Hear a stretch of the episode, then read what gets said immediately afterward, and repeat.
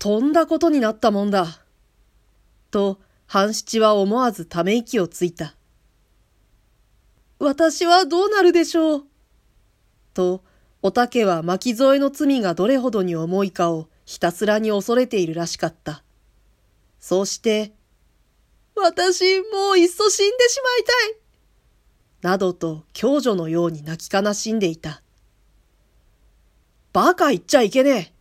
おめえは大事の証人じゃねえか。と、半七は叱るように言った。いずれ御用聞きが一緒に来たろうが、誰が来た？何でも源太郎さんとかいう人だそうです。うーん、そうか。瀬戸物町か。源太郎は瀬戸物町に住んでいる古顔の岡っ引きで、良い子分も大勢持っている。一番こいつの鼻を明かして、俺の親分に手柄をさしてやりたいと、半七の胸には強い競争の念が火のように燃え上がった。しかしどこから手をつけていいのか、彼もすぐには見当がつかなかった。昨べも娘は頭巾をかぶっていたんだね。ええ、やっぱりいつもの藤色でした。さっきの話じゃ、娘はどさくさ紛れに縁側へ抜け出して、それから行方が知れねえんだね。おい、木戸を開けておいらを庭口へ回らしてくれねえか？と半七は言った。おたけが奥へ取り継いだと見えて、大番頭の重蔵が目をくぼませて出てきた。どうもご苦労様でございます。どうぞ、すぐにこちらへ。とんだこってしたね。お取り込みの中へずかずか入るのもよくねえから、すぐに庭口へ回ろうと思ったんですが、それじゃあ、ごめんを被ります。半七は奥へ案内されて、おとらの血の跡がまだ乾かない八条の居間へ通った。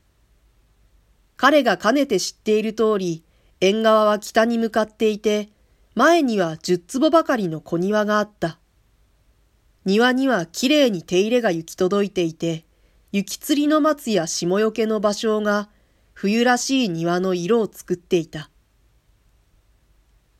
縁側の雨戸は開いていたんですか？と半七は聞いた。雨戸はみんな閉めてあったんですが、その蝶ズ鉢の前だけがいつも一枚細めに開けてありますので。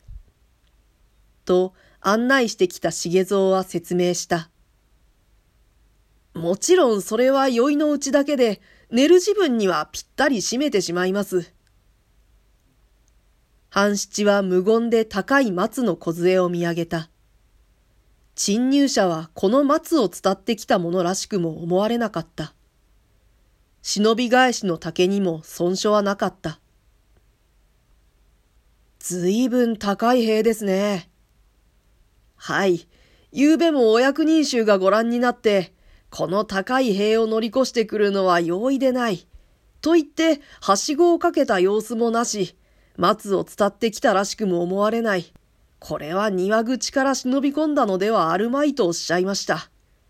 しかし、どこから入ったにしましても、出るときはこの庭口から出たに相違ないように思われますが、木戸の城は内から固く下ろしたままになっていますので、どこをどうして出て行ったか、さっぱりわかりません。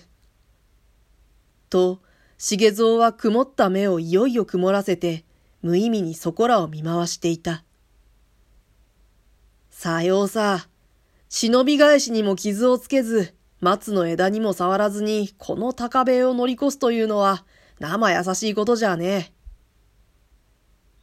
どう考えても、これは町屋の娘などにできそうな芸ではなかった。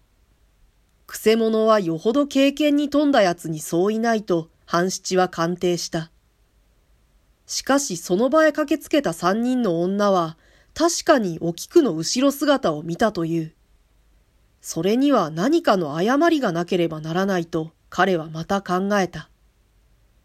彼はさらに念のために庭下駄を履いて狭い庭の隅々を見回ると、庭の東の隅には大きい石灯籠が立っていた。よほど時代が経っていると見えて、傘も台石も青黒い苔の衣に隙間なく包まれていた。一種の湿気を帯びた苔の匂いが、この老舗の古い歴史を語るようにも見えた。いい石灯籠だ。近頃にこれをいじりましたか？と、半七は何気なく聞いた。いいえ、昔から誰も手をつけたことはありません。こんなに見事に苔がついているから、めったに触っちゃいけないと、おかみさんからもやかましく言われていますので。そうですか。めったに触ることを禁じられているという古い石灯籠の傘の上に、人の足跡がかすかに残っていることを、半七はふと見つけ出したのであった。厚い青苔の表は、小さいつま先の跡だけ軽く踏みにじられていた。